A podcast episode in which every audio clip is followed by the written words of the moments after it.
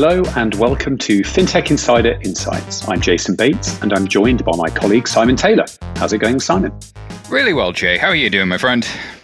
Well, I say joined by, we're obviously doing the obligatory Zoom link that everyone's doing around the world, sitting in front of a screen looking at tiny images of colleagues and friends for 8-9 hours a day. But we're staying privacy first in this episode, surely.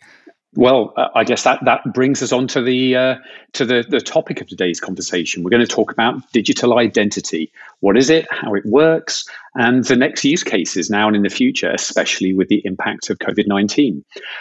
We need some help here, I think, and we're joined by some excellent guests. We have Joe Blumenthal, Head of Strategy for Mitek. Welcome to the show, Joe. Hi, Jason. Thanks for having us. Absolutely, my pleasure. Tell us a little bit about what you do. So Mitek's a leading provider in remote bank-grade identity verification services. And we're really the only NASDAQ-quoted provider who uses both technology, artificial intelligence, in our case, and forensic-level experts, to verify those governmental-issued documents and then compare that to face biometrics. And in my role as a strategist, I help the internal stakeholders like sales and product development, but also clients and partners to get the best out of our services. Excellent. Thank you. Emma, we've got Emma Lindley, Chief Commercial Officer at Trust Stamp and also co-founder of Women in Identity. Welcome back to FinTech Insider. Thanks very much. How are you doing? Yeah, good. Can you tell us a little bit, for people who didn't hear your last appearance, a little bit about you and what you do? Sure. So I have been in the identity space since 2003. I'm currently Chief Commercial Officer for a company called Trust Stamp.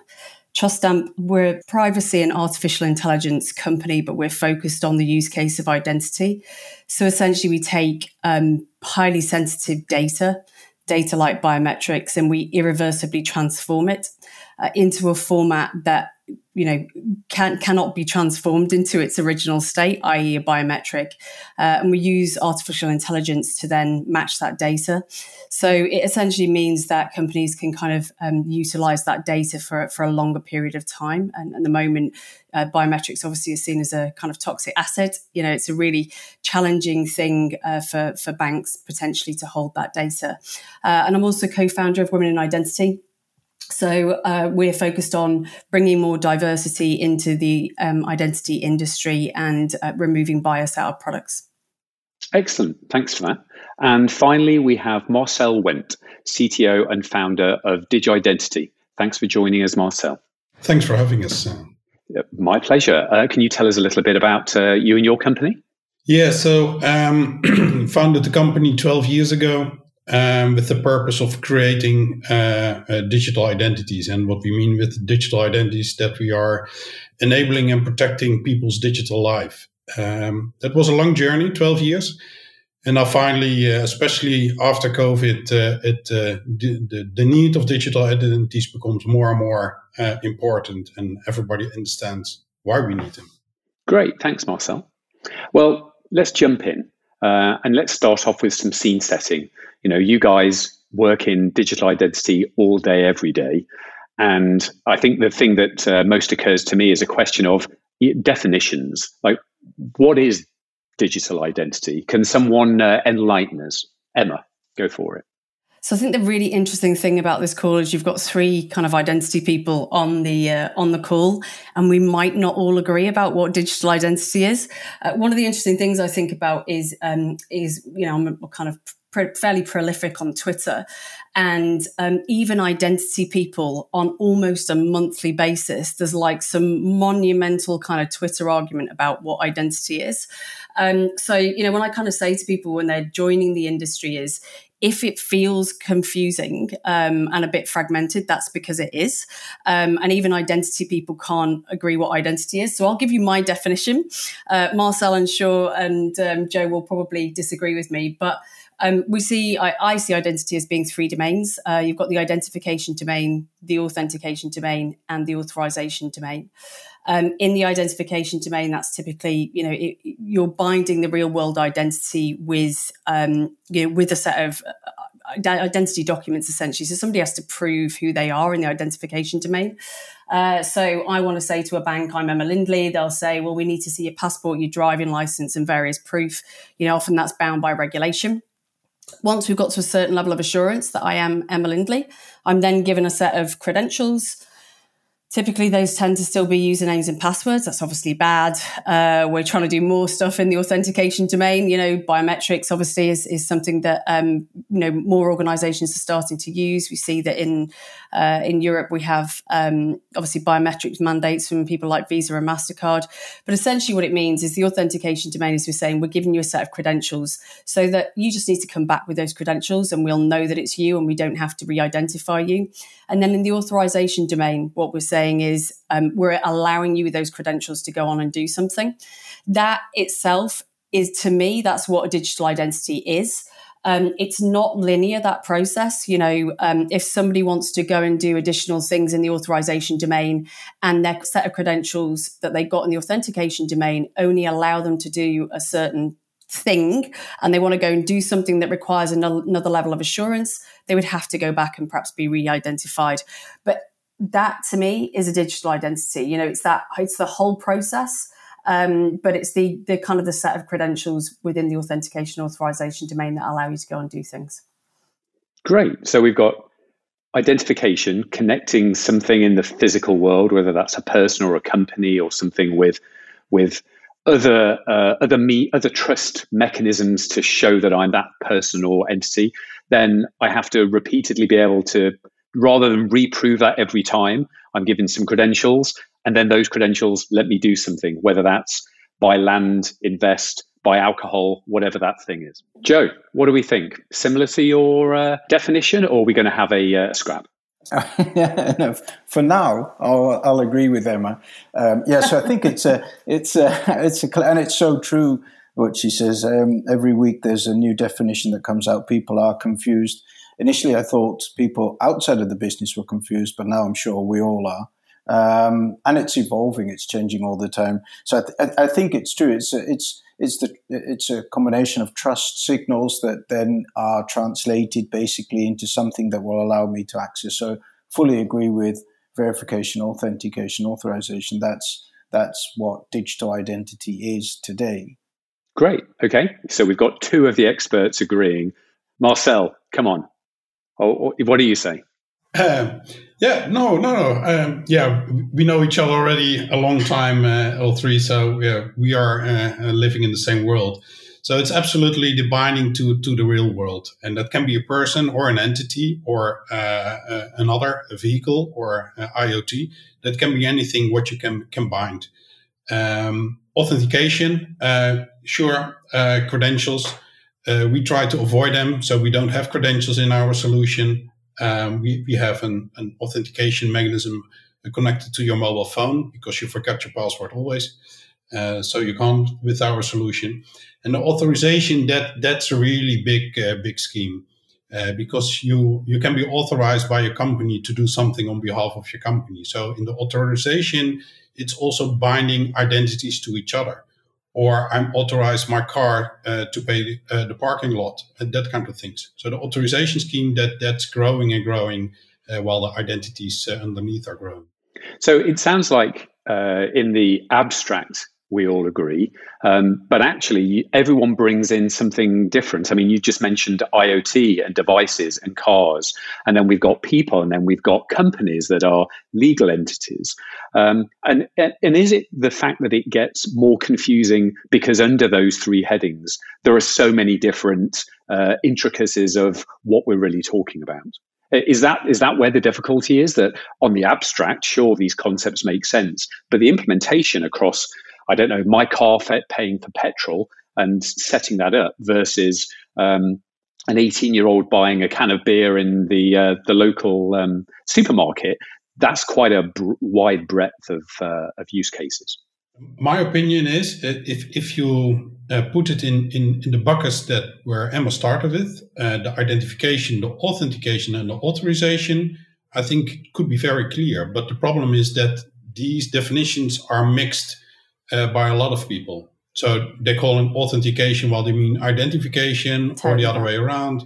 And is the big confusion. Yeah. And then it's also contextual, right? Yeah. So that brings in an extra level of complexity there as well.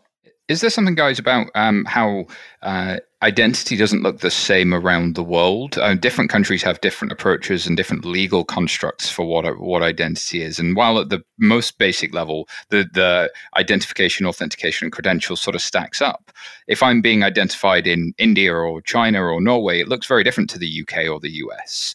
And other pros and cons of different global approaches. And, you know, some have said, oh, well, you know, big techs are going to be involved and there's fears about privacy. So how do you think about this stuff, Joe, where there are differences in different countries? And what are the pros and cons of different country approaches?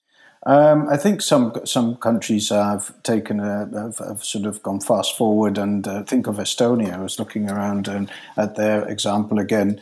And there are, if it's done well and it safeguards the privacy of us as a consumer, I think that's good. If it's under a regime that might not have my personal privacy as the most important thing, then it becomes a bit more challenging, I believe. It is one of the problems that we have. Let's say, zoom in on Europe, we have the EIDAS scheme and then all the different translations of that into legislation in each country. That makes it more difficult to build an interoperable system. So that's one angle. I'm curious to see what the others are saying. The other one is the trust that Jason just introduced or talked about as well. Do we trust the big techs with our data and with our personal information? If not, who would we trust? So that's the other angle that is super important to talk about or take into account.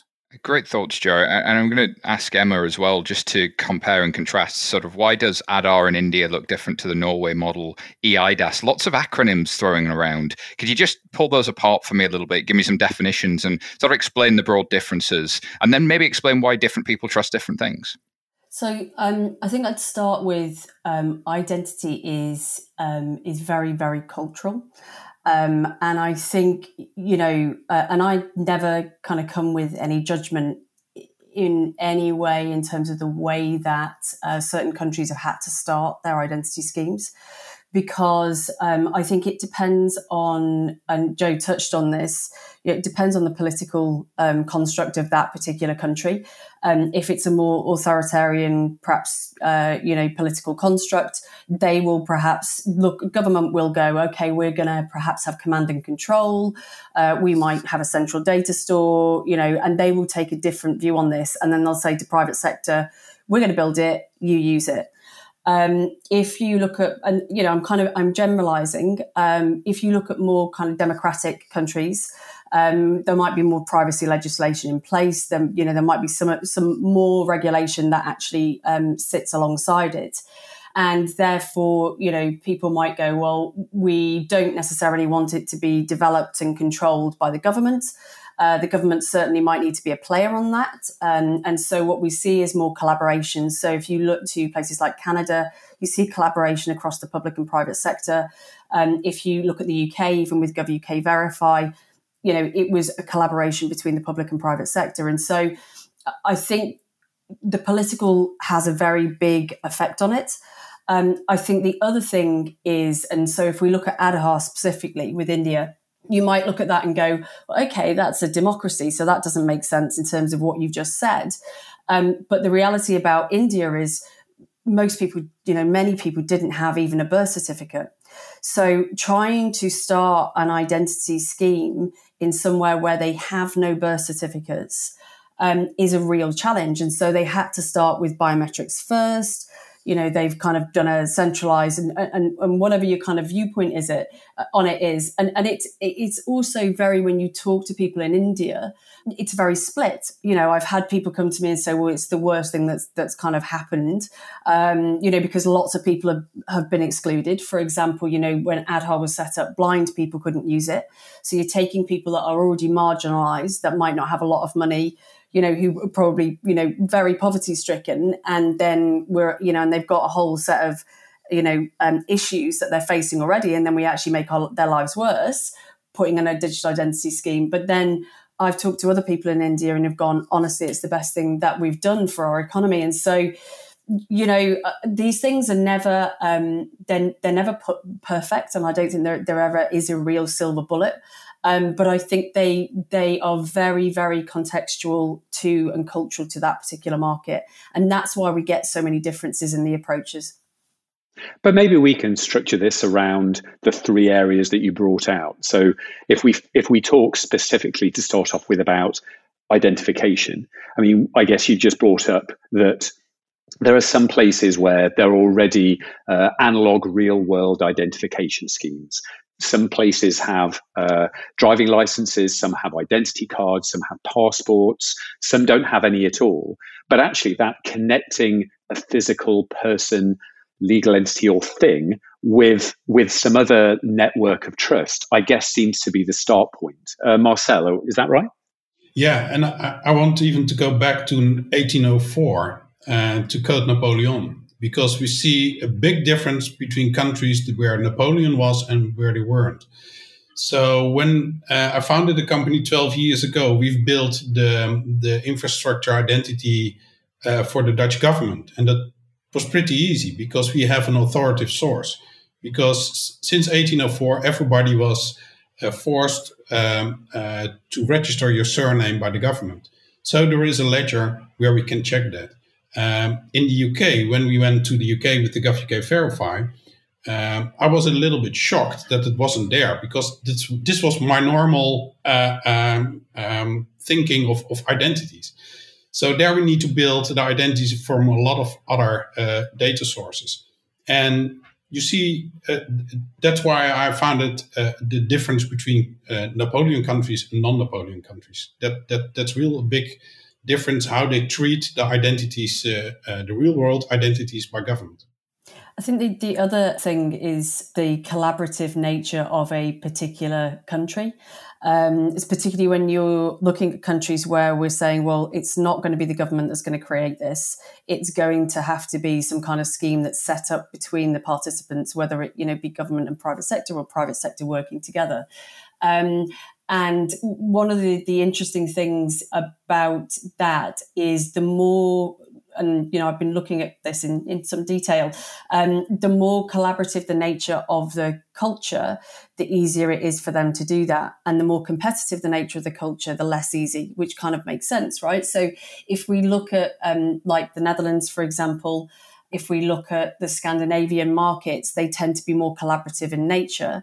And we can see that through payment systems like Ideal in the Netherlands. They're now, obviously there's IDIN. They're looking at, building an identity system over there. Obviously, Marcel has been working with Digidentity on digital identity systems in the Netherlands, Bank ID within Sweden. And obviously that's been a collaboration between the banks. And so if you look at markets like the UK, the US, where we don't have a digital identity scheme, they're very, very competitive countries, because I think there is this view of, well, the winner, we have to have winners and losers, and the winner takes all. And digital identity, in my view, isn't a winner takes all type play. It's a shared gain and shared risk play. So I guess you're bringing other components here about the industry and how it addresses the lack of a established scheme. But I guess from my perspective, especially in the UK, digital identity always gets combined with civil liberties. The whole, actually, I don't want to be catalogued and you can't force me to take a card around. Joe, I guess this is where, digital identity connects with something about a country's view of their acceptance of having a number being catalogued. Yeah, that's especially true. We've seen that in several countries. You can imagine that in Germany, there's a lot of resistance culturally there as well. One other thought that was coming to mind is that we shouldn't think of this, I think, or talk about it as if there's at some point somebody in a government that wakes up one day and says, hey, do you know what we should do today?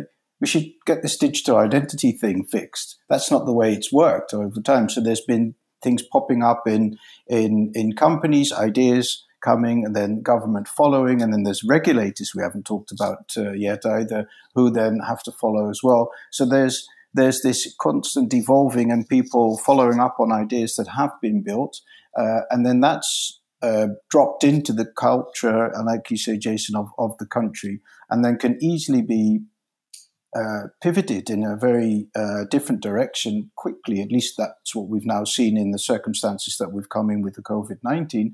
It can all of a sudden be pivoted in a direction that we might not have expected. So yes, I think it's so true that that culture drives a lot of the adoption and the expectations. Think of the COVID apps that everybody's talking about. One country, everybody's fine, or at least doesn't say they're not fine. And other countries, there's so much resistance, they don't even try. Interesting.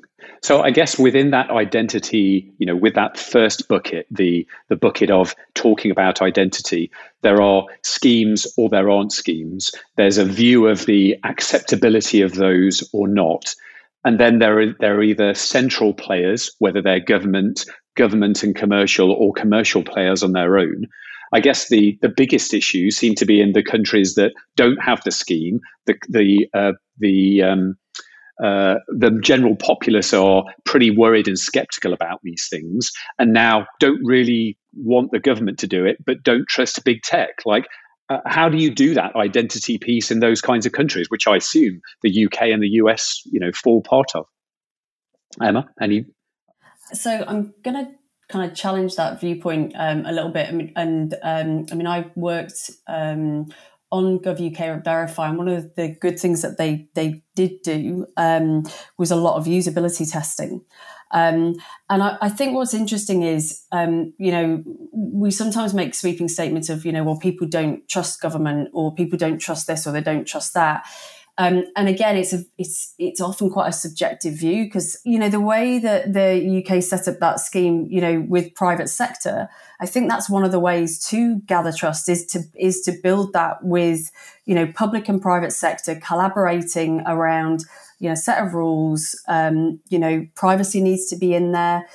One of the things that they did, in my opinion, that was good, and I'm not you know, I'm not saying everything was good, but this other thing was good, was that they set a privacy and consumer advisory group, and that was set outside of the actual scheme itself.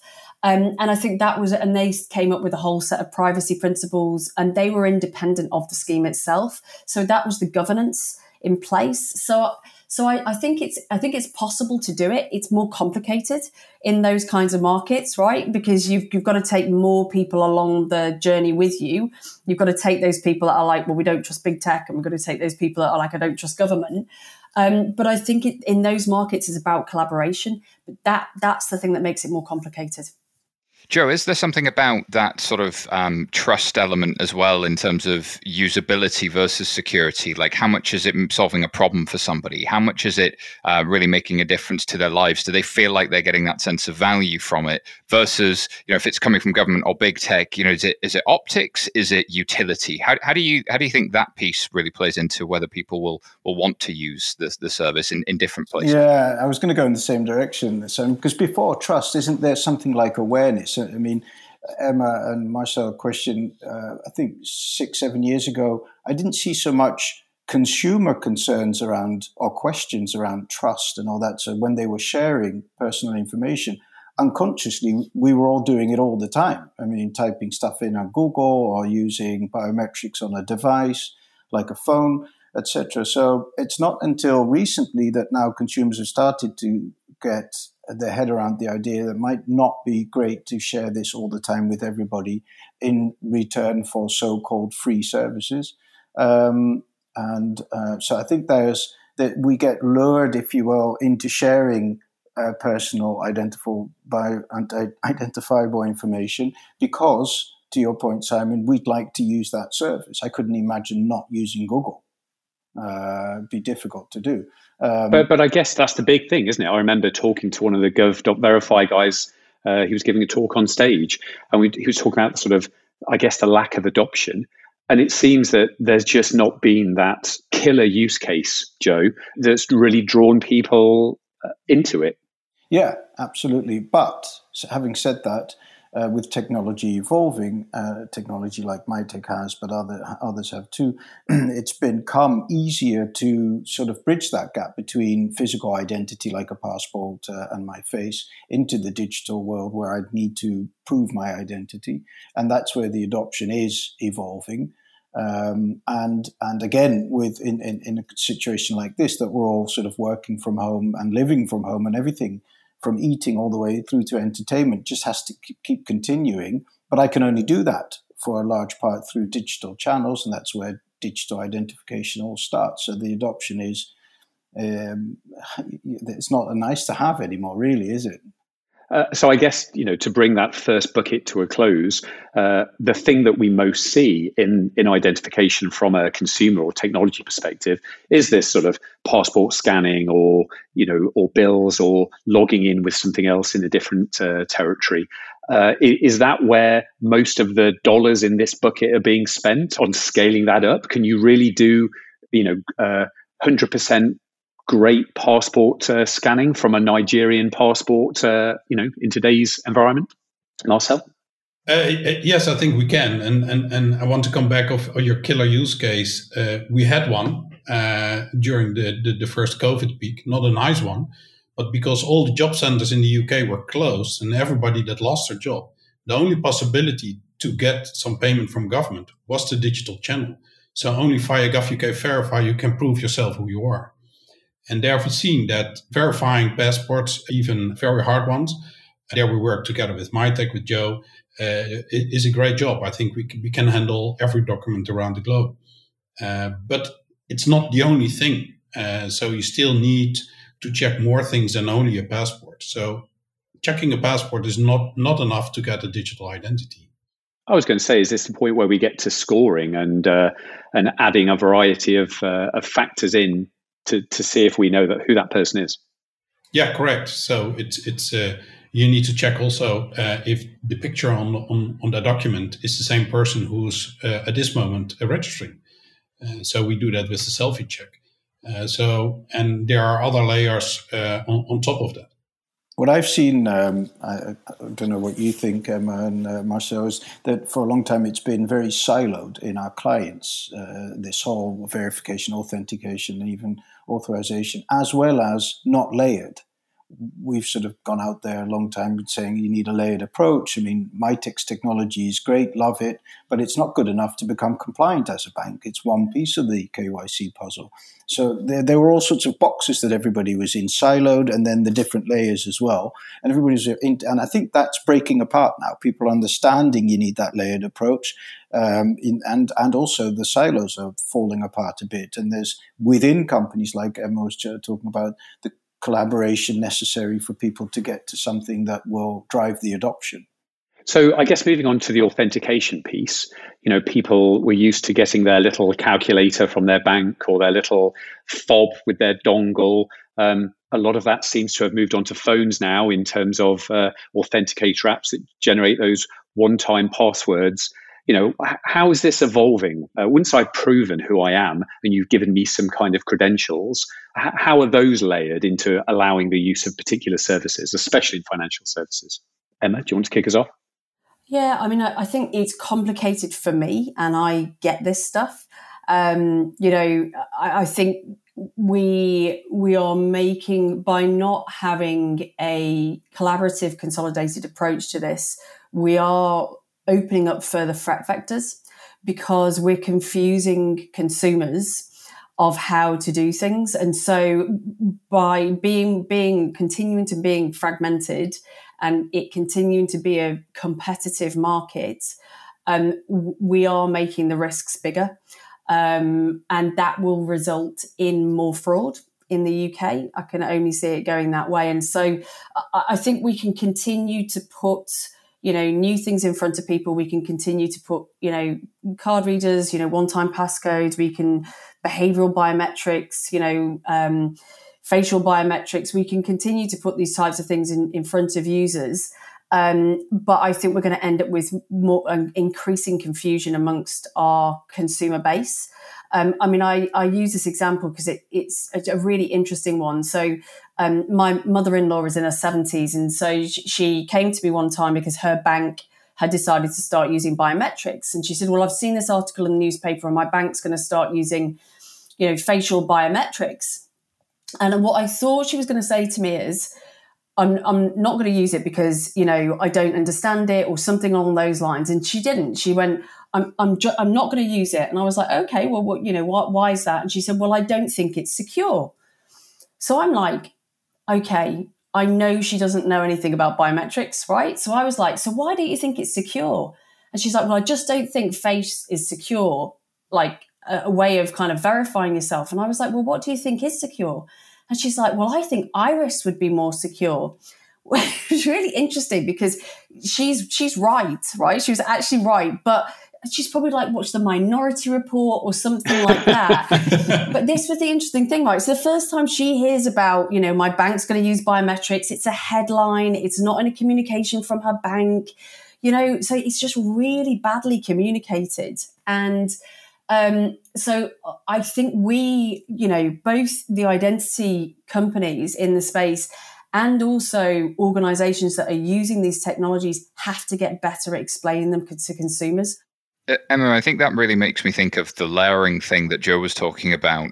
But if you're layering it, what does best in class look like for authentication? Will we start to see standardization? Have we already seen some of that? We saw it, you know, around the devices. We've seen it around other bits and pieces. Are these standards emerging? And is it just a case of banks just need to stop with the security theater and adopt this balance between something somebody can use, but that's going to be secured most of the time, and then layer on additional complexity when they need?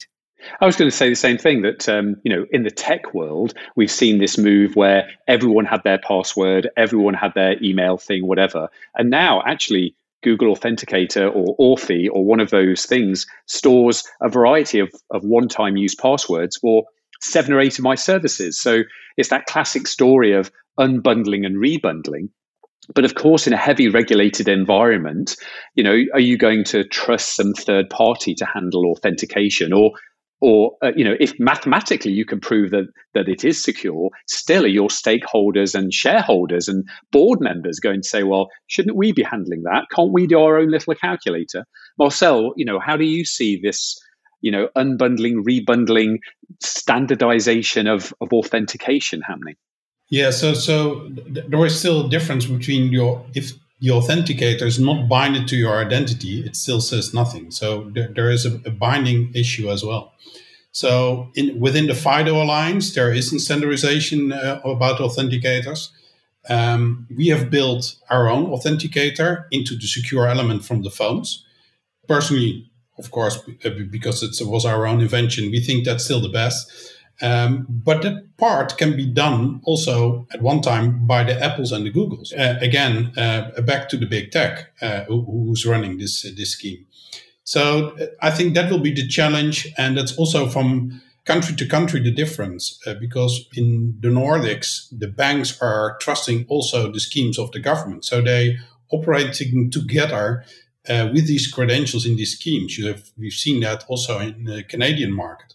But other markets, even Barclays was one of the GOV.UK Verify identity providers, but they stepped out. So in a lot of countries, there is still a confusion between identity and the client itself.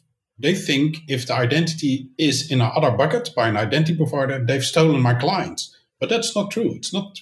We do nothing as a client perspective with these identities. But that's a big difference between these the bigger companies where the adoption outside government is not going that fast as it should be. It's an interesting idea, and I'd love to get Joe's views on this, that ownership of customer. This is this sense that a bank owns, that an insurer owns their customer because they've identified them and now they have an account. And they're worried about losing that relationship with them because they want them to continue to be a customer. But actually, Joe, how do you deal with that? And what do you think of as the business case for why you would layer how you do identity and authentication and why you would use something that is more digital? What problems could it solve for them rather than it being a threat? Do you mean for the banks or for the consumers? Well, I'm sort of shifting now to the banks and the insurers, yeah, and that sort of side. Surely there's a lot of cost in dealing with the paper processes, or is that more secure? Yeah. No, so I mean, these the fact that we don't have a true digital identity yet. So what we have is what I always say is a digitized identity, because the basic and the source where we get the information from is a piece of paper, and it's a passport, it's plastic for these days. So I think there's a lot of cost saving if we go truly digital for banks and insurers.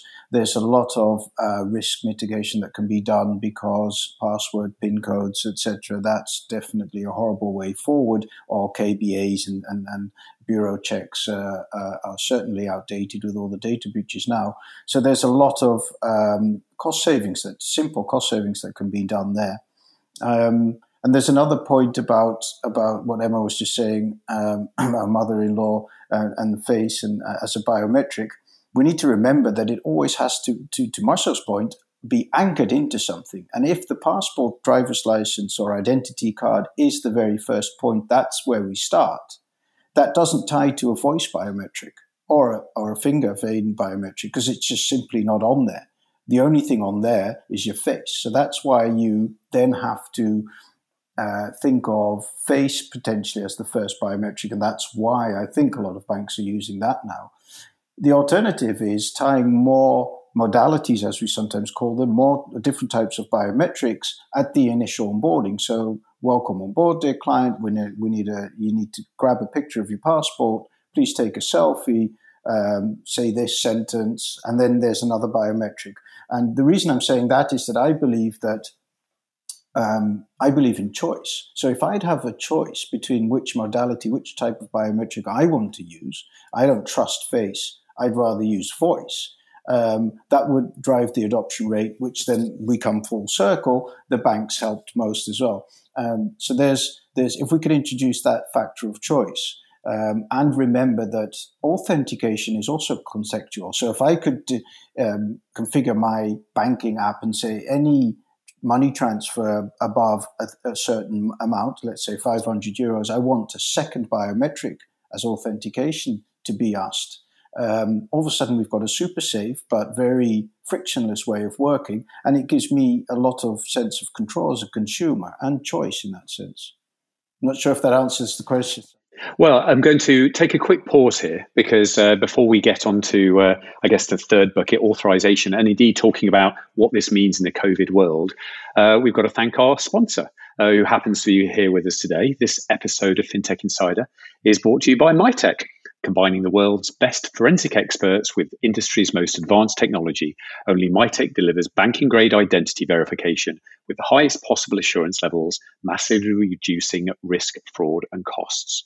So you can discover more at miteksystems.com.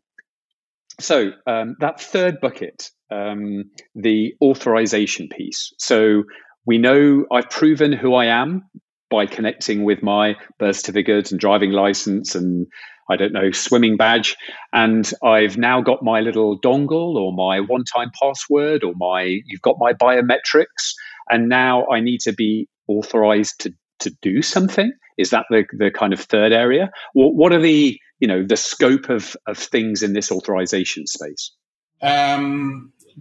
Depends on the use case. So when I'm doing something with the government, there is no authorization, because if I want to pay my taxes to government, government says, you're always authorized to pay your taxes.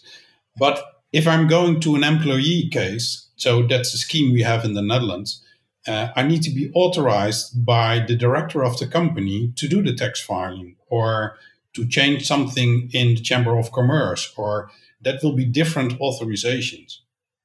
And that's fit in the Dutch scheme. But what I already mentioned, when I'm authorized my car to pay the parking lot, if I have a self-driving car who's parking automatically, he's paying the bill as well. So I'm authorizing this IoT device.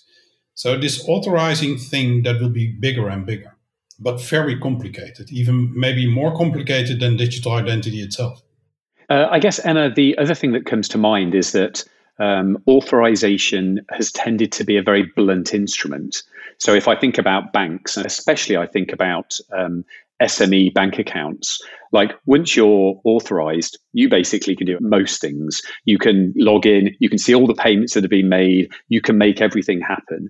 I guess that is part of this story, this trying to create granular authorizations rather than we've only really been able to do it for a couple of people. Therefore, once they're in, away you go. They're into everything. Yeah, totally. Yeah. And so I think it does offer a more sophisticated approach, both from a, you know, from a risk perspective as well. So, you know, you can just kind of give people access to certain parts of it and then say, well, actually, you know, if they want to start to move from that account into another account, we can go back through the loop again, but that should be seamless to the customer. And at the moment, it's a bit clunky, isn't it? You know, they feel like they're moving from one product to another. And often the customer experience is not very good. They might end up back in a branch. It's all a bit horrible. So, you know, creating a more seamless environment for them to move from one service to another, that's the key to it. You know, the whole digital identity is the key to it. I guess that clunky approach ties in with the digitized versus the truly digital, Joe, because in some ways we've had this very clunky identity document that has my age, my date of birth, where I was born, a photo of me and everything else, which the person I'm identifying with doesn't need all of that. And then once I have used that, I suddenly get this blanket approval to do anything, whereas actually it is truly digital identity about taking that down into smaller blocks, which means you only get the information that you need in order to allow me to do only a small number of things? Yeah, so absolutely. I think that's more the conversation around self-sovereign identity, which the self-sovereign part meets that I can decide what part and what verified credential I'll share for what. In the context of authorization, that's very true. That would introduce much more control over who does what. I was once at a very large company walking around and I could just see the bank passes with sticky notes on there with the PIN code on it in the financial. So people just pass that around. So here's where digital helps, because now all of a sudden that's all auditable, right? Now with that, I just give you the bank pass with the code on it and nobody really knows who did the payment. Could be you, could be me. Once you go digital and you tie a biometric to an authentication, all of that problem's gone. It's no doubt either you or me. Yes, but when I'm going back to the government side from the taxpayer, so HMRC is not interested who is doing the tax filing. If it's from a company, so in the Netherlands, they only need to know if this company is doing his tax filing for VAT or the income tax or company tax or the tax paid on the loans. It doesn't matter who that is. So that can be an employee, but it can also be an accountancy firm on behalf of that company. So for the government, for the tax authority, it doesn't matter. So the authorization scheme is more important to the people themselves and to the companies, that they are aware who they authorize to do this on behalf of the company. So it's not always the granular thing at the department or the company who's delivering the service.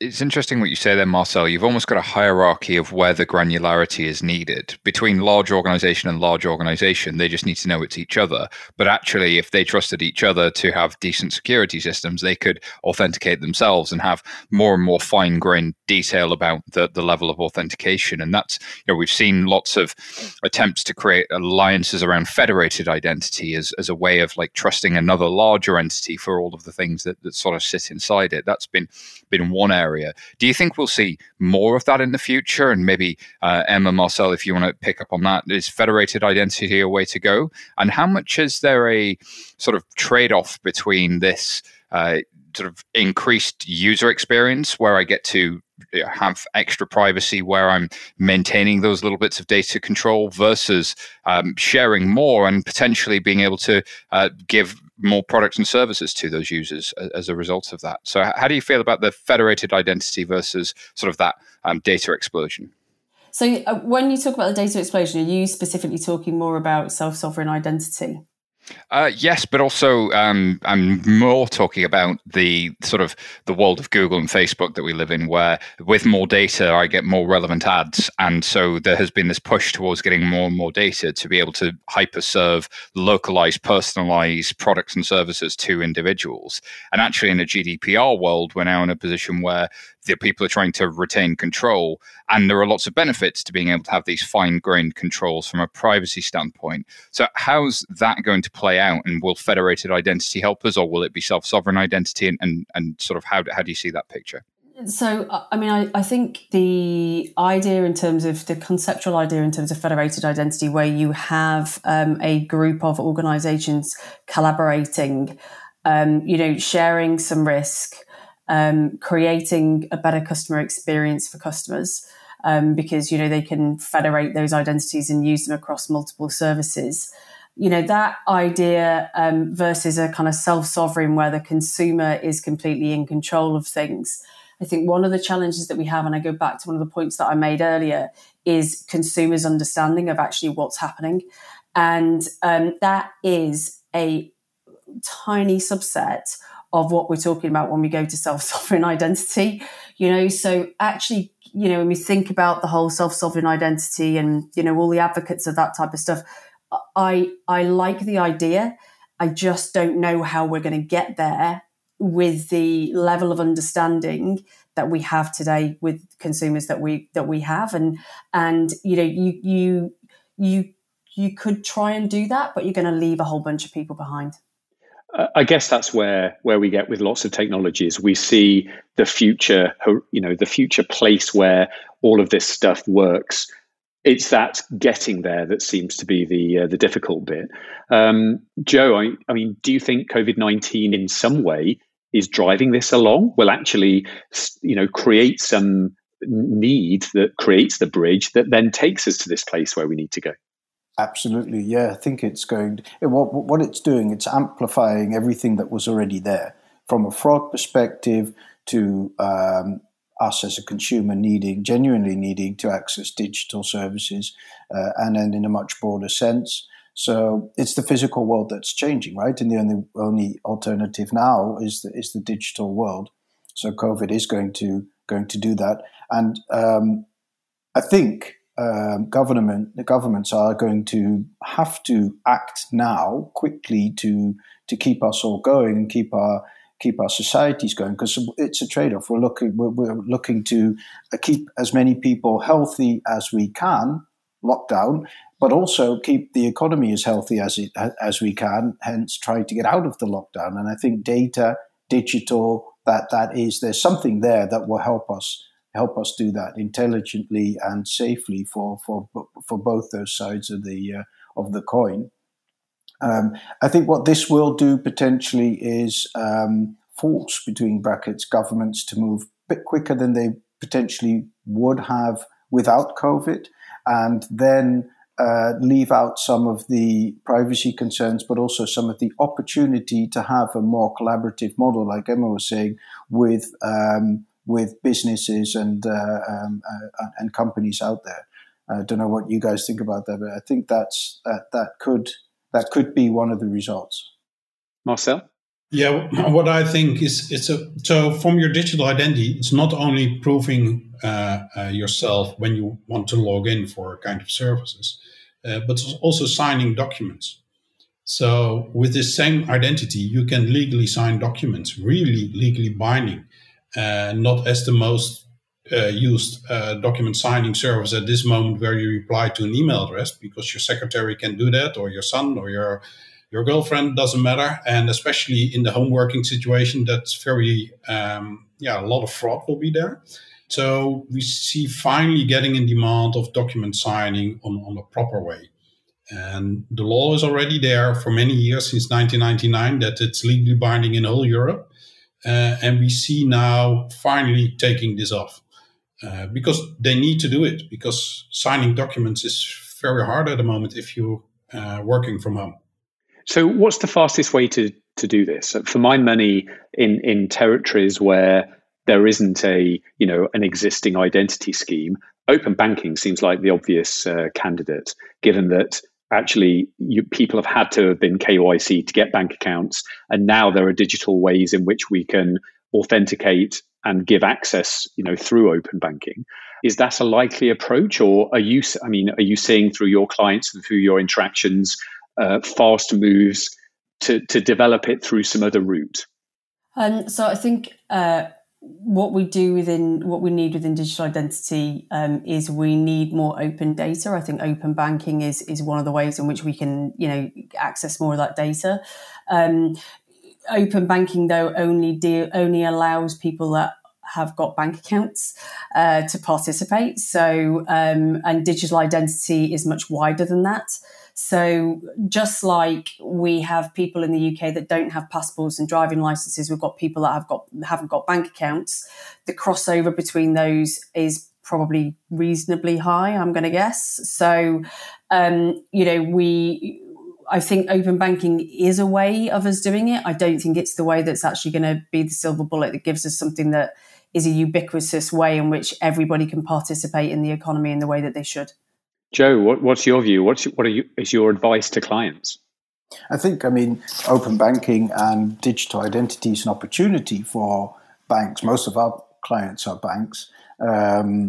They've already done for all of us the KYC and AML under a very stringent regulated process or within a framework, so they could monetize that. They could be an ID issuer, and then yes, that could accelerate some of the challenges we've seen. I'm sure Marcel will disagree, but that is an opportunity. They could have ID only clients potentially.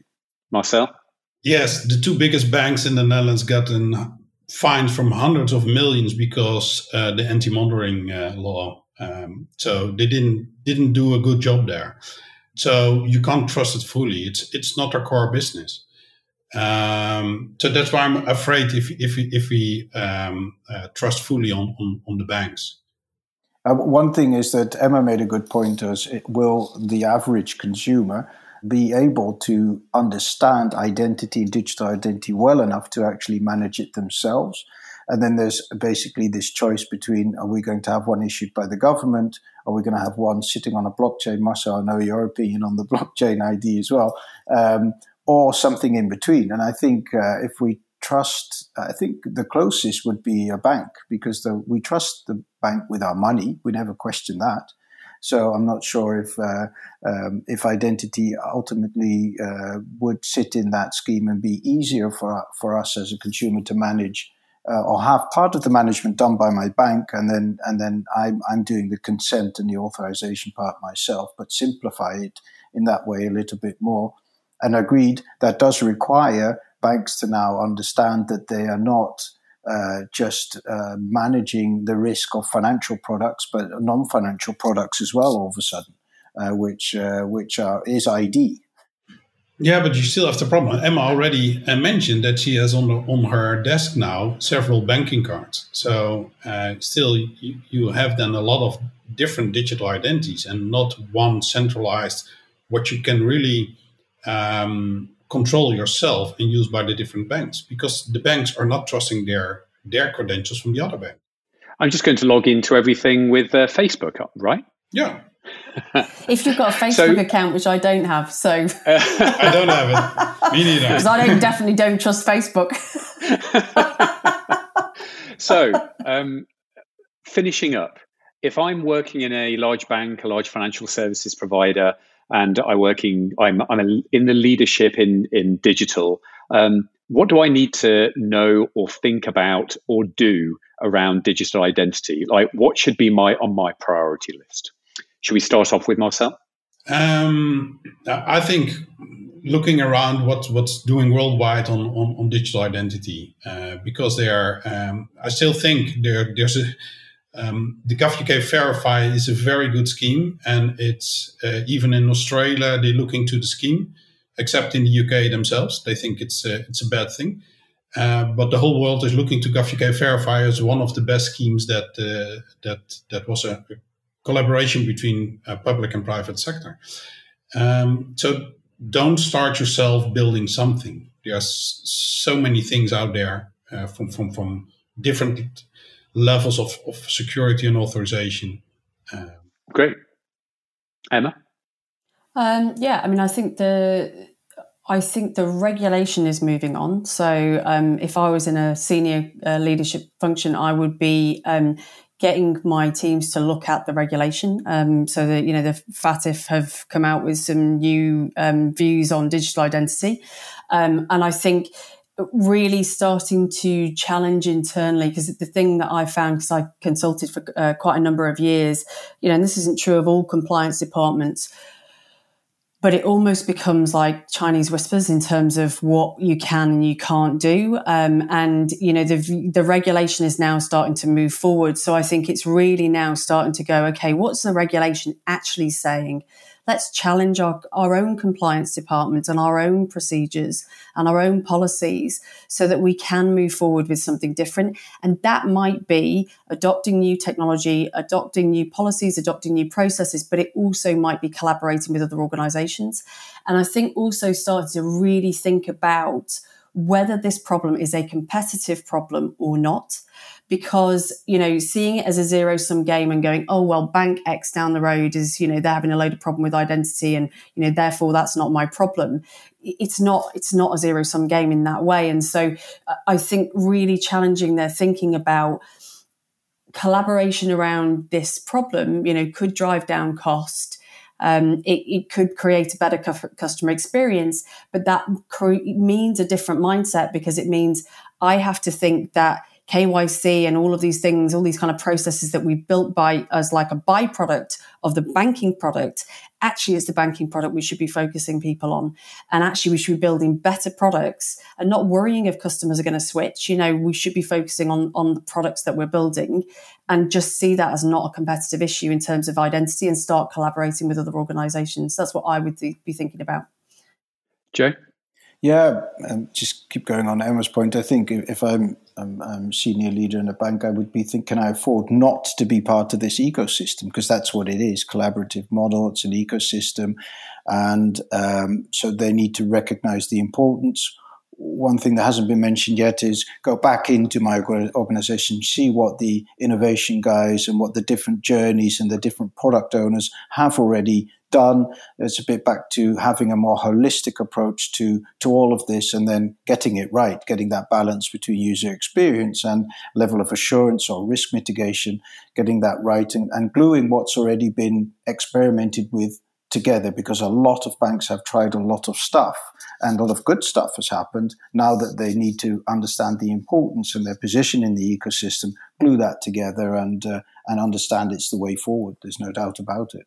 Well, thank you very much. I've definitely learned a lot today about digital identity.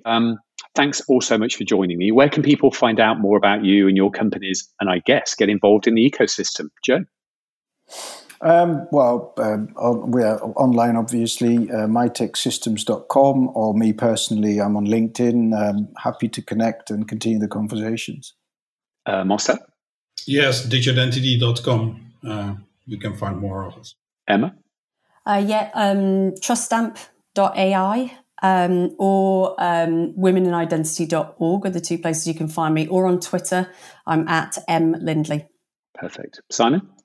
You can find me at SY Taylor on Twitter, or just drop me an email, simon at 11fs.com.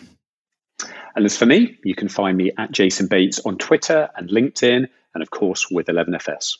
Thanks for listening. If you like what you've heard, subscribe to our podcast and don't forget to leave us a review. It helps us to make it better and helps others to find the show. Speaking of which, if you know someone who loves fintech, who isn't listening to FinTech Insider, pass along the podcast, tell them about the show. If you've got any suggestions or feedback, please do reach out to us on social media. Just search for 11FS or email podcasts at 11fs.com. That's 11FS. Thanks very much. Goodbye.